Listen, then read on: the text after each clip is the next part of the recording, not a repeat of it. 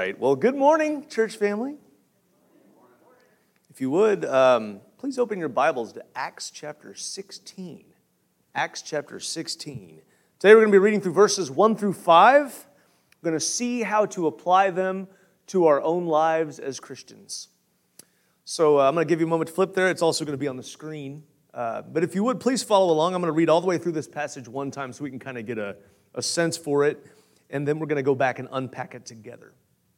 So uh, it goes like this Paul came also to Derbe and to Lystra. A disciple was there named Timothy, the son of a Jewish woman who was a believer, but his father was a Greek. He was well spoken of by the brothers at Lystra and Iconium. Paul wanted Timothy to accompany him, and he took him and circumcised him because of the Jews who were in those places, for they all knew that his father was a Greek. As they went on their way through the cities, they delivered to them for observance the decisions that had been reached by the apostles and elders who were in Jerusalem. So the churches were strengthened in the faith, and they increased in numbers daily. Would you bow with me? Father God, I thank you for this day. Um, pray for uh, travel mercies for those who are um, actually on their way out right now, but also, Lord, for, uh, for the many folks who are traveling. And uh, also, just want to lift up, um, lift up Lucas and Tim and others who are concerned, uh, just have health issues going on right now, just pray that you protect and watch over our church family. Uh, for those who are, who are separated from us for a temporary um, time. And God, thank you for the opportunity to be here together today. I pray that we will take your word and soak in it. And I pray, Father, that it will give us strength to make it through the week because, uh, Father, we are, we are very tired. I know. I know a lot of us are exhausted. A lot of us are worn out from the heat. Um, God, but I know also that there are many struggles going on in the lives of so many people, Lord, and um, not just those that are here, but those that are watching online. I know many uh, who feel lonely, uh, many who feel trapped or discouraged. Uh, some just feel downright disenfranchised. And Father, I just pray that you help us to remember that we belong to you. And despite whatever happens in this world, uh, we are your children. And we ask, God, that you give us that, that knowledge and that it follows us through the week. And Lord, that, uh, that we preach the gospel to ourselves daily. We lift all this up in Jesus' name. Amen. Um, so before we dig in to today's passage, and while the, the kids are finding the bingo pictures that are, that are hidden, they're not very well hidden this time, but uh, that's all right. Uh, it's been three weeks since we were in the book of Acts. And so uh, it might be good to recap the last chapter or so. Now, some of you guys, if you're following along with the, uh, the, the, weekly readings that we've been doing, uh, there's a group of us that are on that that YouVersion app. You might have noticed yesterday was this passage and then the next 10 verses. But um, there's still, you know, there, there's a lot of stuff that has happened in the last chapter or two. And so, if you recall, Paul and Barnabas had returned from their first missionary journey. Things were going well uh, until some guys came up from Jerusalem and they began insisting that a man could not be a Christian unless he was a Jew first, which meant he had to be circumcised and he had to follow the law of Moses. And this was not at all what the apostles were teaching. And so Paul and Barnabas, they were obviously they were just opposed to it. And so they went to Jerusalem. They had a big council about it. It was actually the first major council in the church that we know of um, on that very issue. And so the leaders in the church, in the early church as a whole, they decided the Gentiles could be Christians without becoming Jews. And in fact, this was such a serious issue that Paul, in one of his later epistles, he, he said, it is a violation of the gospel to claim that a person has to be circumcised and follow the law to be saved. And so the church council gave the Gentiles uh, some instructions, and, and they did this. There are some things that they were supposed to avoid for their own sake, but also for the sake of, uh, of the Jews that were their, their brethren. And they wanted to make some concessions to keep everybody kind of on the same page and keep everybody happy. So they told them to avoid some things, and then they sent this letter to Antioch and uh, it was to spread the news of their decision. While they were there, though, Paul and Barnabas had kind of a falling out. You may remember this. They had a serious disagreement about whether or not to bring along John Mark. And uh, they parted ways. That wasn't a bad thing. It meant that now uh, there were two sets of missionaries that were spreading the gospel of Jesus Christ in the world in two different directions. So uh, God worked that for the good. And that's pretty much where chapter 15 leaves off. And so right now we're in chapter 16. And our text today, I think, is really interesting in light of the previous chapter. And, and among other things, it prompts discussion about when concessions are important for the sake of witness. You may know that the word compromise sometimes has a negative connotation, but it doesn't always have to, and that's something that, that we need to, to discuss. We're going to get into that as we go. I want to introduce you to the theme of this message, which is a comparison of God's approval and man's approval, and how those two things relate to each other.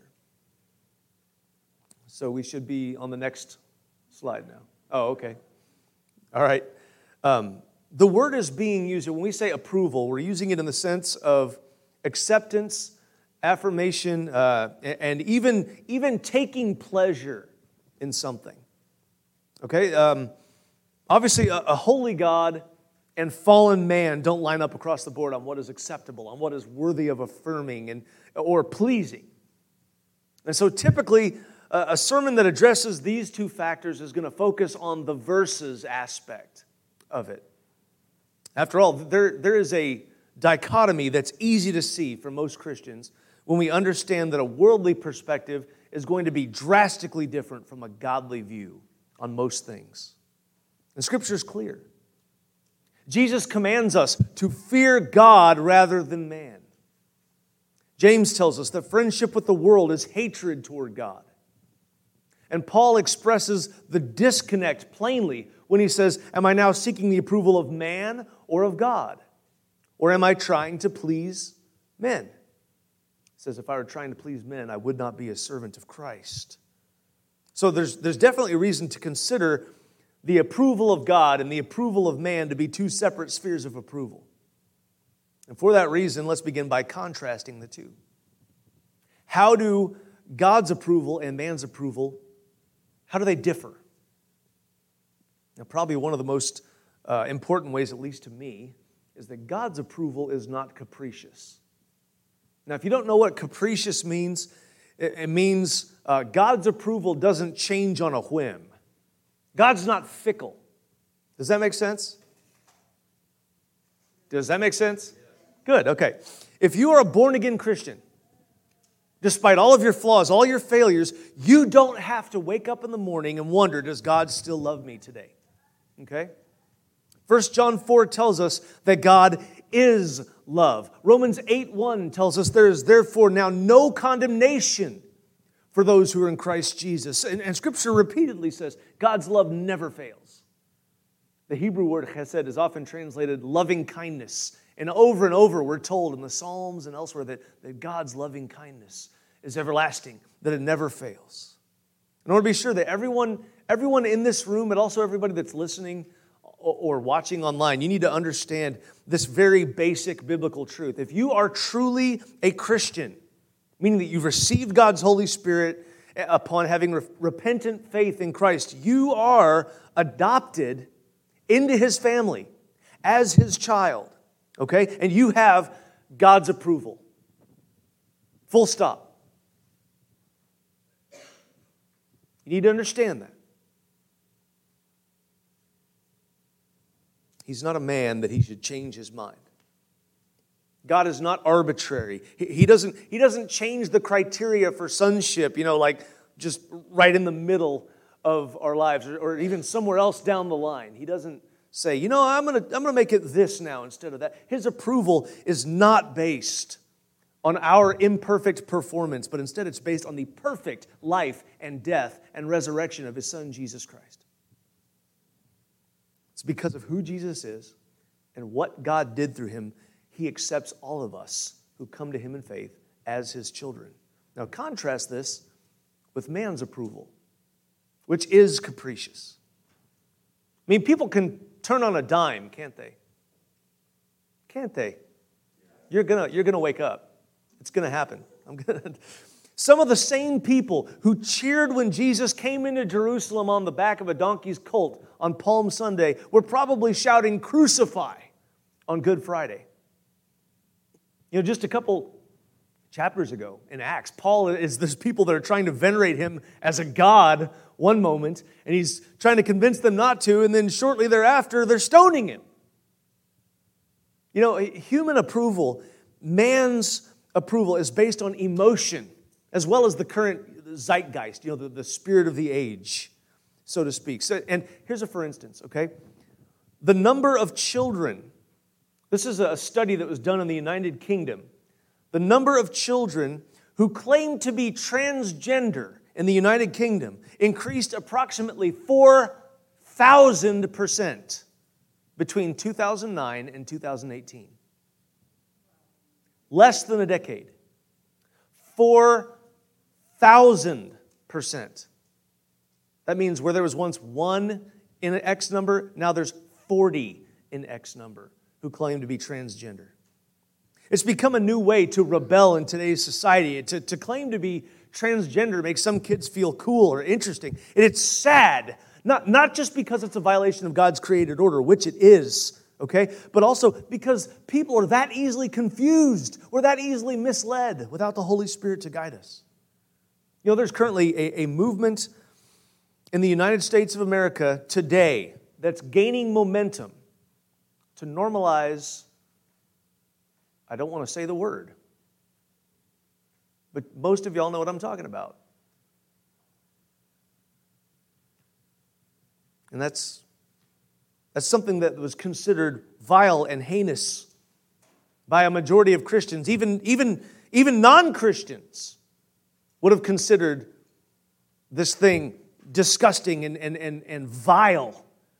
And yet today it's starting to get traction in our fickle hearted world. Which, by the way, leads us to our next distinction, which is that God's approval is, is based on God's values. God's approval is based in his values. And God's values, listen, because this is important and it's not in your notes, but you need to know this. You need to remember this. God's values are rooted in God's character. Everything that God demands of us is something that God Himself exhibits.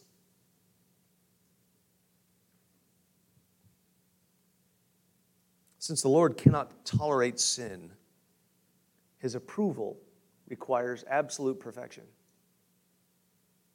You know that?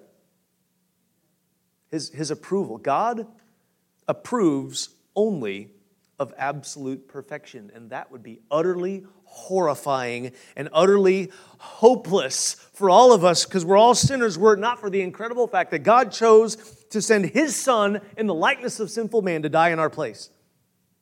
And more than that, to stand in our place.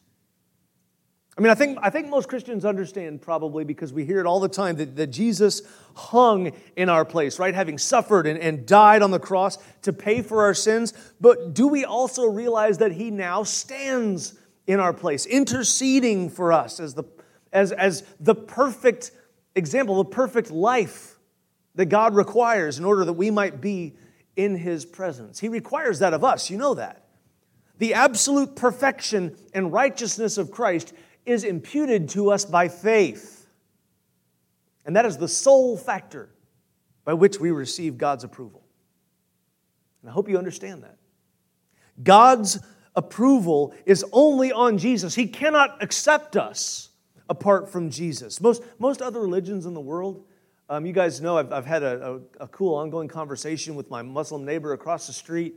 Um, they believe that there's some kind of a sliding scale of justice, right? And your, your good deeds, if they outweigh your bad deeds, then that's good enough. You know, they believe God will accept them. This is wrong. Okay? Earning God's favor is not possible by our actions. We can't do it. These other faiths can't grasp that, and so, so they view the cross as foolishness. They view it as a defeat. In fact, Islam states that Jesus didn't really die on the cross, that he ascended from there. Such a, such a basic, important belief that Christ died. They don't have the atonement. They view it as something that couldn't happen to Christ. The scripture tells us the foolishness of God is wiser than men. Scripture tells us that the weakness of God is stronger than men. We, we may want to earn God's favor, but it can't be done. Instead, He gives it to us freely on the basis of faith. God's approval is free to us. Christ paid the cost, but but it's free on the basis of faith, and that's grace. God's unearnable approval is grace. You've probably heard before grace is unmerited favor. I like that, that uh, statement. Can't be earned. But man's approval is based on man's values. It doesn't, it doesn't take much to earn man's approval sometimes. You know? In fact, most people say nowadays that just being true to yourself is the highest level of virtue. no, that is false. Seeing as how we're all sinful people, being true to ourselves usually takes us in the opposite direction of being true to our Heavenly Father. But that's what the world teaches us. It says, you believe and do what you want to do, and as long as it doesn't interfere with me believing and doing what I want to do, then we're cool. And it, it's, like a, it's like a broken Beatles record, you know, claiming all you need is love, but in practice, it's really more like live and let die. You know what I'm saying? It, it, it's not, and those of you that are over 50, you get that reference. Those of you that aren't, tough, okay? Um, and I'm not over 50, I just want to say that, but I do get that message. Uh, but but it's, it's true. Man, man is not the measure of all things, right? You've heard that statement, though, that man is the measure of all things. Clearly, we're not. We sure think we are. You know, we sure think that our morality is high as it gets. I hear so many people that won't receive Christ, they won't accept what the gospel teaches because they can't believe that God isn't as moral as they are because they have the wrong morals. They want to have love without justice.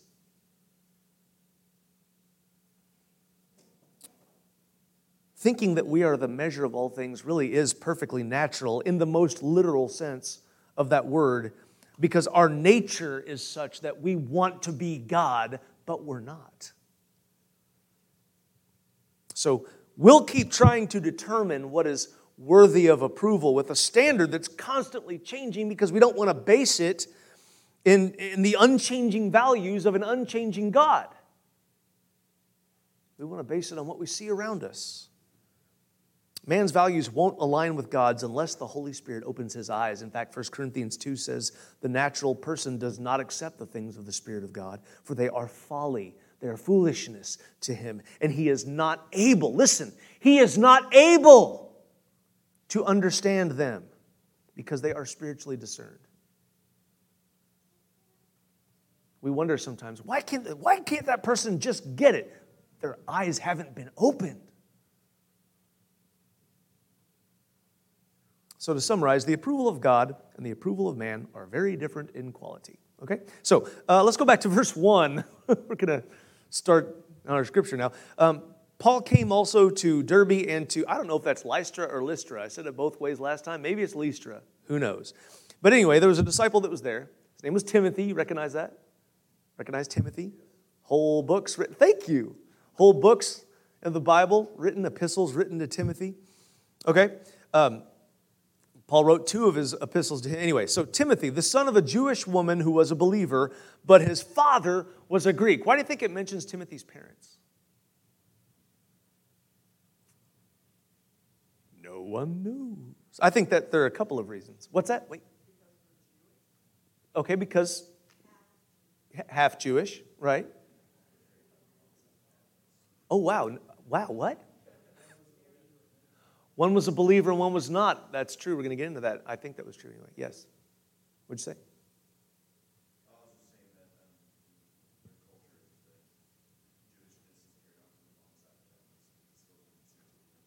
That's actually the other way, typically. Jewishness was carried from the man side, as far as I know. I may have to look into that. You might be right. Check, yeah, check it while you're. he did not have a typical Jewish family. Somehow, his mom, who was Jewish, married into a family of Greeks. So his father was not a Jew. And so, uh, and we'll get into that in just a minute. I, I want to come back to the manuscript so I don't get too far off the subject. But I think there's a couple of reasons. First, the fact that his father was a Greek rather than his father being Jewish explains why Timothy was still uncircumcised, okay? But also, Luke specified that his mother was a Christian. But his silence on the father's behalf indicates he most likely was not. Okay? So Timothy, Timothy, we learn later, was raised by, um, he, he was raised in the Lord by his mother and his grandmother. Their names are Lois and Eunice. I can't remember which is which. But he had two very strong women of God in his life that helped to raise him, even though his father was not a Christian, most likely. And I think that's an interesting commentary on what Paul wrote in another one of his letters. He said, When a believing spouse, this is also 1 Corinthians, I believe, when a believing spouse stays with an unbelieving spouse, it has a potential to sanctify both the unbelieving spouse and the children. Your children would be unclean, he says, but as it is, they are holy. I think that's a very powerful statement.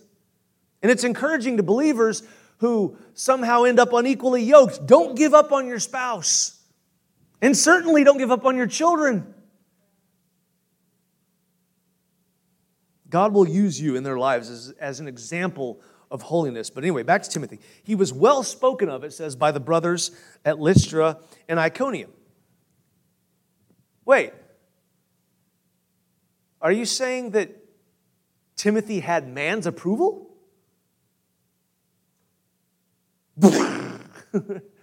Wait a second. I thought that was, I thought God's approval and man's approval were necessarily mutually exclusive. Not necessarily. So um, let's, let's read a few scriptures right quick, okay? This is from the book of Luke, chapter 2. Jesus increased in wisdom and in stature and in favor with God and man. Well, that's the Lord Himself. In the book of Acts, we read of the apostles that none of the rest, that means the non church Christians, you know, the non believers, none of the rest dared join them, but the people held them in high esteem. Then, even later, in one of his epistles, Paul wrote that elders, meaning church leaders, it says, must be well thought of by outsiders so that he may not fall into disgrace in a snare of the devil. That's referring to pride. So, so you say, hold up, you know, that, that's not even talking about other Christians, like the brothers that respected Timothy. Outsiders means those outside of the faith. So, does that mean it's not necessarily wrong to have the approval of man? Yes, that's precisely what it means. If you're striving to live according to God's values, there is going to be some overlap. Okay, in other words, these two spheres are not entirely separate. And I would argue that part of the reason that Paul wanted to bring Timothy along was that he already knew Timothy had a good reputation. Anyway, we're going to keep reading. Paul wanted Timothy to accompany him, and he took him and circumcised him because of the Jews who were in those places. For they all knew that his father was a Greek. What? Uh, as Shrek would say, hold the phone. You know, I mean, I look back and go, that, how does this even make sense based on what they just, just had a whole council about in the previous chapter? Paul circumcised him? I mean, didn't we just have the first official church council, you know, in this very issue? Wasn't it determined Gentiles don't have to be circumcised? They don't have to, to follow the law of Moses? In fact, wasn't that the, that very argument the reason that Paul made a rather PG 13 compliment or comment in Galatians 5. He says, But I, brothers, if I still pre- uh, preach circumcision, why am I being persecuted? In that case, the offense of the cross has been removed. I wish those who unsettle you would emasculate themselves. Those are harsh words. And forgive me for those of you that have young people, they're going to have these questions later. But listen, let's be clear here. Okay? Paul is referring to Judaizers who were claiming that circumcision was necessary for salvation. But this is the same Paul, the same apostle who wrote far more gently in his letter to the Romans. The kingdom of God, he says, is not a matter of eating and drinking, but of righteousness and peace and joy in the Holy Spirit. Whoever thus serves Christ is acceptable to God and approved by men. So let us pursue what makes for peace and for mutual upbuilding. So, so here's the thing we're talking about the difference between good compromise and bad compromise, okay? Paul was not willing to concede even an inch of ground when it came to the message of the gospel. But he had no problem at all with doing what was necessary to connect with people as long as it didn't compromise the integrity of the good news.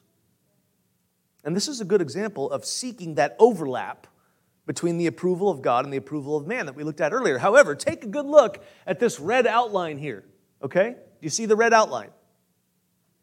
Okay, thank you.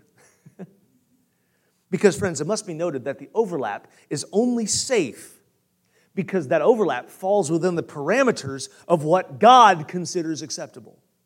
And we'll come back to this. So, so as we get near the end, but for now, just understand Paul circumcising Timothy was not negating everything that they'd worked toward. He wasn't being a hypocrite. Okay? This was, was not a compromise in the message of the gospel, but it was a compromise in the method of evangelism. And what I mean is, is Paul knew that these non believing Jews that he and Timothy were going to be witnessing to, he knew that they simply would not respond to a Gentile. And they all knew Timothy's father was a Greek. So to Paul, the credibility of their witness was more important than Timothy's right to forego circumcision. Now, that says something about how serious Paul was, but even more than that, to me, it showed how willing Timothy was to do whatever was necessary to remove any barriers from the preaching of the gospel. How far are we willing to go, church?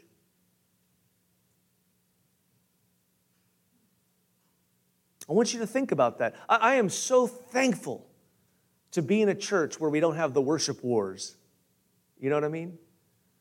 And where we don't argue about the color of the carpet. In fact, what we did was the elder said, let's let the ladies pick it. That's the best way to go. and guess what? They picked, and here it is. It looks nice.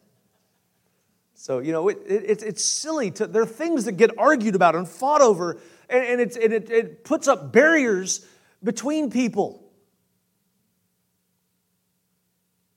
We need to tear down whatever barriers are preventing us from, from holding the gospel in common.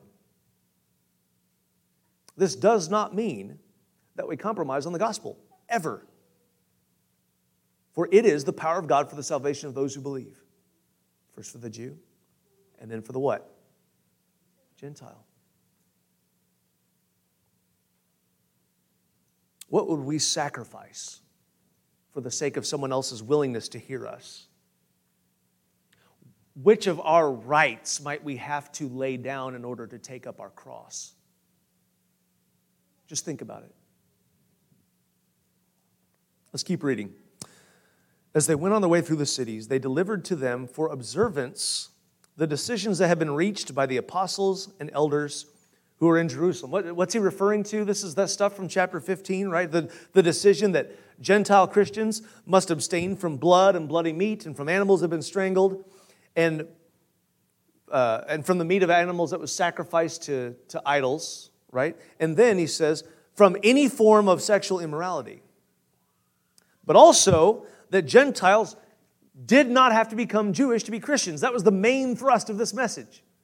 You know, abstain from these things, but you don't have to be circumcised and follow the law of Moses. Why? Because God's approval of a person does not rely on their ability to keep the law.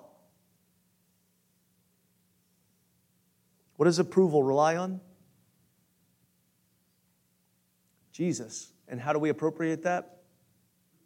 Through faith. God's approval relies on faith. Remember, it, it is entirely on the basis of faith that a person is justified before God because it is, it is, it is by faith that a person receives the righteousness of Christ. We discussed that earlier, right? It's the only way to be righteous in God's sight. That is how a sinner is justified. There's a glorious passage on faith in the book of Hebrews, and, and it's got a great definition. You're familiar with it. You know, faith, faith is the assurance of things hoped for, the conviction of things not seen. Uh, but, but later on in the chapter, it, it gives a whole bunch of examples, but perhaps the most important thing in that whole section are these eight words Without faith, it is impossible to please Him. It's impossible without faith to please God. Listen, it's, not a matter of how good a person thinks he is. You know, it's not about being a better human than that guy over there. You know, I mean, you, you remember the Luke 18, the, the Pharisee and the tax collector. It's not what it's about. It, it, the question is do you have faith in Jesus Christ, the Son of the living God? That's the question. If you do, there ought to be evidence But the first piece of evidence isn't some grand gesture. It's not a complete reversal of behavior. You know, it's not, it's not that Christmas morning on the Christmas carol, you know, with Scrooge. That, that's not the first thing that you should see. The first thing that you should see, the first evidence of salvation, is totally trusting Christ for your salvation and for it's recognizing that God must accept you as Jesus is in order to accept you at all. And then believing, here's key, that He does. Believing He does accept you as Jesus is. Believing He's not looking at you and saying, sorry, your sins are still, nope. Like that old cheesy song, What sin? You know? It's as far away as the east is from the west. That's pretty far. He accepts you as Jesus is because Jesus was the atoning sacrifice for your sins and for mine. We are forgiven. We are forgiven. Say that with me. We are forgiven. Say it and mean it. We are forgiven. That's like something we should rejoice about. One more time. We are forgiven. Think about that. God doesn't look at you and see your, your mess ups, He looks at you and He sees Jesus. God has given us His Spirit. That is, uh, the Bible says that's our guarantee of His promise. We've received His stamp of approval, which is necessary in order for us to be saved. So make no mistake. Listen, apart, apart from God's mercy, we would be, I would be, just as hell-bound as the most obstinate devil. We must have His mercy.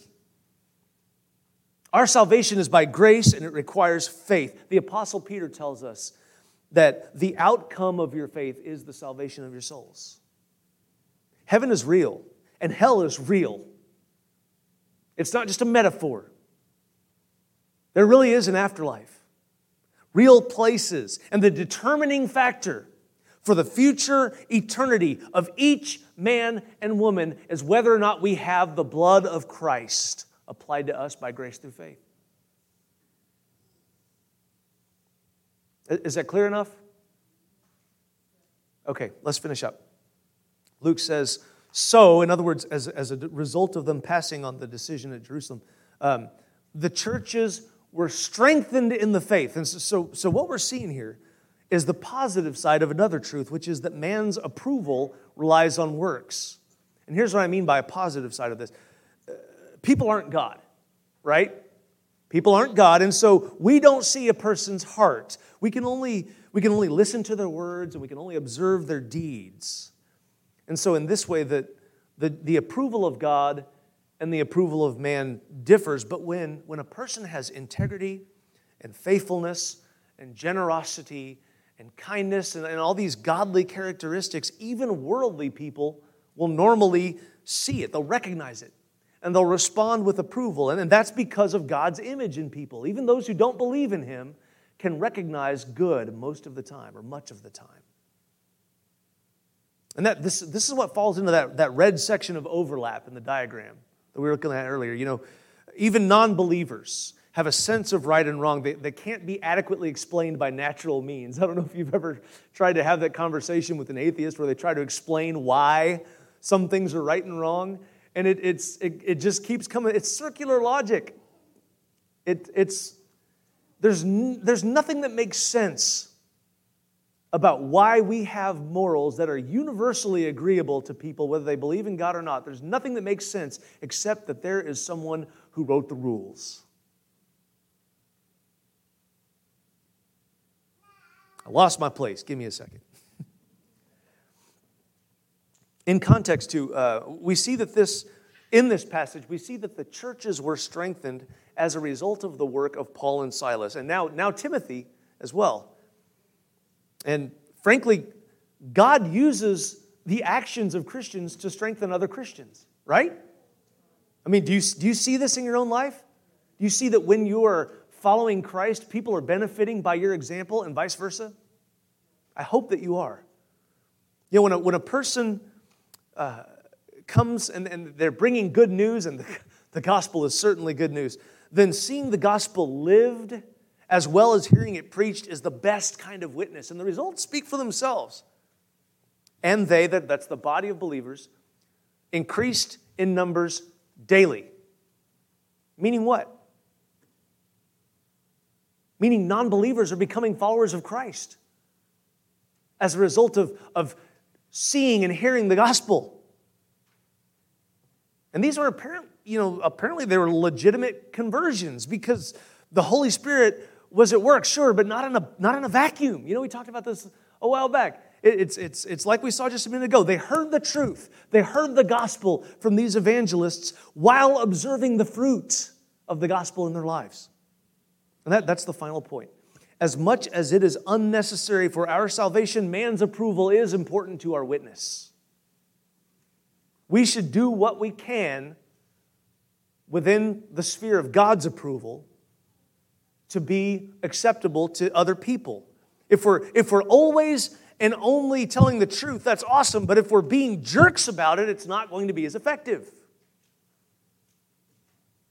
Speaking to people in a disdainful or arrogant manner rarely results in winning someone over to your side. But you know what's attractive to people when you're sharing a really hard truth? Humility. humility is so incredibly attractive. And it's strange because we live in a world where pride is celebrated, where arrogance is, is exonerated. But when people see people that are doing what Christ would do and being quiet about it, being gracious about it, it draws them. I mean, think about it. How humble was it for Timothy to submit to circumcision. He didn't have to. He chose to. He let Paul do that in order to prevent being a stumbling block for unbelieving Jews. Guys, that, that is humility. You know, being willing to set aside your own prerogative for the sake of reaching a person that might otherwise ignore you, that's humility. There's a passage in 1 Corinthians 9, it's sometimes pulled out of context, but it really fits the situation. I want you to quickly take a look with me. Paul says, To the Jews, I became as a Jew in order to win Jews. To those under the law, I became as one under the law, though not being myself under the law, that I might win those under the law. To those outside the law, he's meaning Gentiles, I became as one outside the law, not being outside the law of God, but under the law of Christ. Why? That I might win those outside the law. To the weak, I became weak so that I might win the weak. I have become all things to all people, that by all means I might save some. You ever heard that last part before? People talk about being all things to all men. Of course, in context, Paul knows Jesus is the one that really saves, but, but he means reaching lost people. That, that was part of his mission. That's part of Crossroads' mission. You know that, right? I've asked you to memorize those 10 words. Love God, love others, serve the least, reach the lost. It's part of our mission. So, man's approval in some ways is important to our witness, but, and, and be sure to hear this, only insofar as it's within God's sphere of approval. To approve of sin, you know, thinking that you're being tolerant, that is incredibly dangerous to our witness. You know, Romans 132, Paul writes, uh, he says that there are those who know God's righteous decree, that those who practice such things, and there's this big list. If you want to go check it out, look, go look it up. Grievous sins, sexual deviancy, deviancy, and all this. Though they know God's righteous decree that those who practice such things deserve to die, they not only do them, but give approval to those who practice them. Friends, do not be deceived. Don't be fooled. Don't be tricked. Because remember, the approval of man can be a good thing and an important thing whenever it overlaps the sphere of God's approval. But trying to win the approval of man by, by living or especially by preaching something outside of God's sphere of approval, that is deadly. That is spiritually lethal.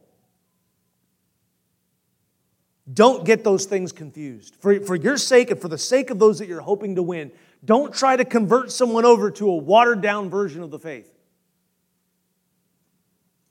Live and share the true message, the, the, the, gospel of Jesus Christ. That wonderful message that God loves us so much that He sent His only Son, that whoever believes in Him should not perish but have eternal life. That by His grace, we're saved through faith. That we're washed in His blood because of His perfect life and death and resurrection. That's this message. We must not lose it, we must not misplace it. We must not pretend that, that there's some other message that's more valuable. That's it. That's the one. It's about who Jesus is and what God did. So let's live it, y'all. And let's preach it. Yeah, I said y'all. I heard that. Let's live it. Let's preach it. You got a chance this morning if, if the Lord is calling you. Um, I'll, look, I'll look around. Most of the folks here, I'm pretty sure of you know where you're at in your faith uh, to some extent. And, um, but if there's anybody this morning that you know, you realize, hey, I've never really professed my faith in Christ and been baptized by immersion as the word teaches, do it today. Don't be scared. You know, I mean, just do it. The Lord is calling you, He's been calling you for a long time. And if you've already done that, and maybe you say, you know what?